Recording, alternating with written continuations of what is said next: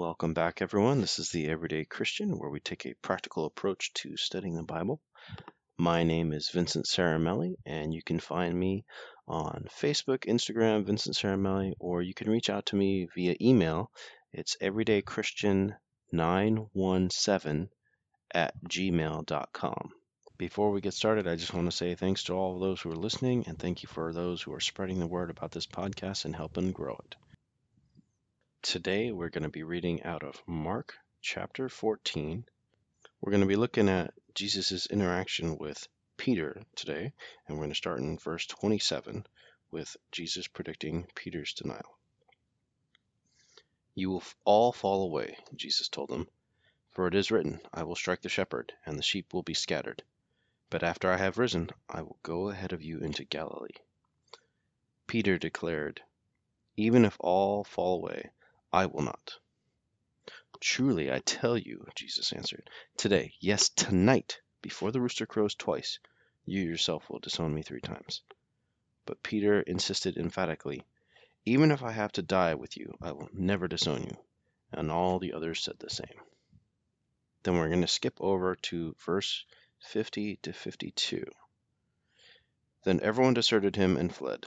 A young man wearing nothing but a linen garment was following Jesus. When they seized him, he fled naked, leaving his garment behind.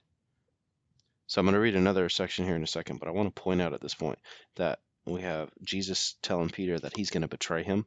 Peter going, Nope, I'm going to die by your side if I need to. And then just a couple verses later, after uh, they came to arrest Jesus, everyone deserted him. Everyone, including Peter. All right, so moving on to verse 66 to 72. While Peter was below in the courtyard, one of the servant girls of the high priest came by. When she saw Peter warming himself, she looked closely at him. You also were with the Nazarene, Jesus, she said. But he denied it. I do not know or understand what you're talking about, he said, and went out into the entryway. When the servant girl saw him there, she said again to those standing around, This fellow is one who, of them. Again he denied it. After a little while, those standing near said to Peter, Surely you are one of them, for you are a Galilean. He began to call down curses, and he swore to them, I do not know this man you're talking about. Immediately the rooster crowed the second time. Then Peter remembered the word Jesus had spoken to him Before the rooster crows twice, you will disown me three times. And he broke down and wept. So there's a lot here to unpack. And there's a lot of different um, messages you could take from this passage. But my the first thing I liked about this was even Peter, the rock that Jesus said he was going to build his church on, denied Jesus out of fear. But the big difference is later, he changed it all and became one of the most devout advocates for Jesus. So to me, this is encouraging because it points out that no one is perfect in their faith, not even Peter. Uh, but we can take heart because God can use my doubt for good. If Jesus can use Peter, who publicly denied him, then he can use me. When I mess up, God still loves me and will forgive me, and all I have to do is repent and ask for forgiveness. This is a critical point in the story of Jesus where he is actually being arrested and being sentenced for false crimes, but he's taking our sin to the grave. And there's a, there's a lot more in this passage where we could focus on Jesus. But I liked I wanted to pick out Peter here because Peter is one of the founding members of the church. He is the rock that Jesus built the church on. And if you just read all this, he was all ego up front. Said, "Oh, I I will I'm your man, Jesus. I'm going to be by you side by your side no matter what happens." And Jesus like, "Nope, you're going to deny me. And Peter's like, I'm going to die by your side if I have to.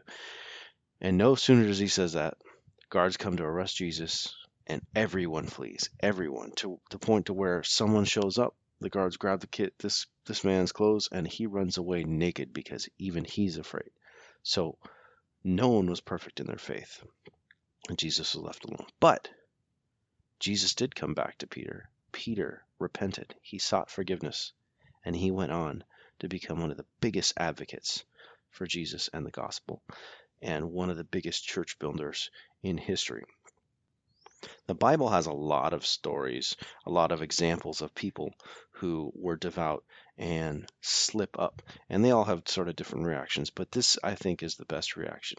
It shows Peter was human. He he was all talk up front. He did out of fear deny Jesus. But then he took the right approach, which was to repent, ask for forgiveness, and then he became a tool of God's will. He became an advocate for Christ, an ambassador for the faith. And that's just encouraging because if he can do it with Peter, he can do it with anyone, including me. He can use my disbelief, my my fear as a tool to do good. All I need to do is repent, ask for forgiveness, and become a good servant. Again, a lot more you could unpack out of this chapter and, in fact, these passages, but I wanted to keep it short and sweet tonight. This is what stood out to me, and uh, I'd just like to wrap up with a prayer now. Jesus, thank you for loving me so much. Thank you for forgiving my sins and shortcomings. Help me when I have unbelief and doubt. And please use me for your will and give me the energy and courage to obey you. In your name I pray. Amen. Thank you all for listening, and I'll talk to you next time.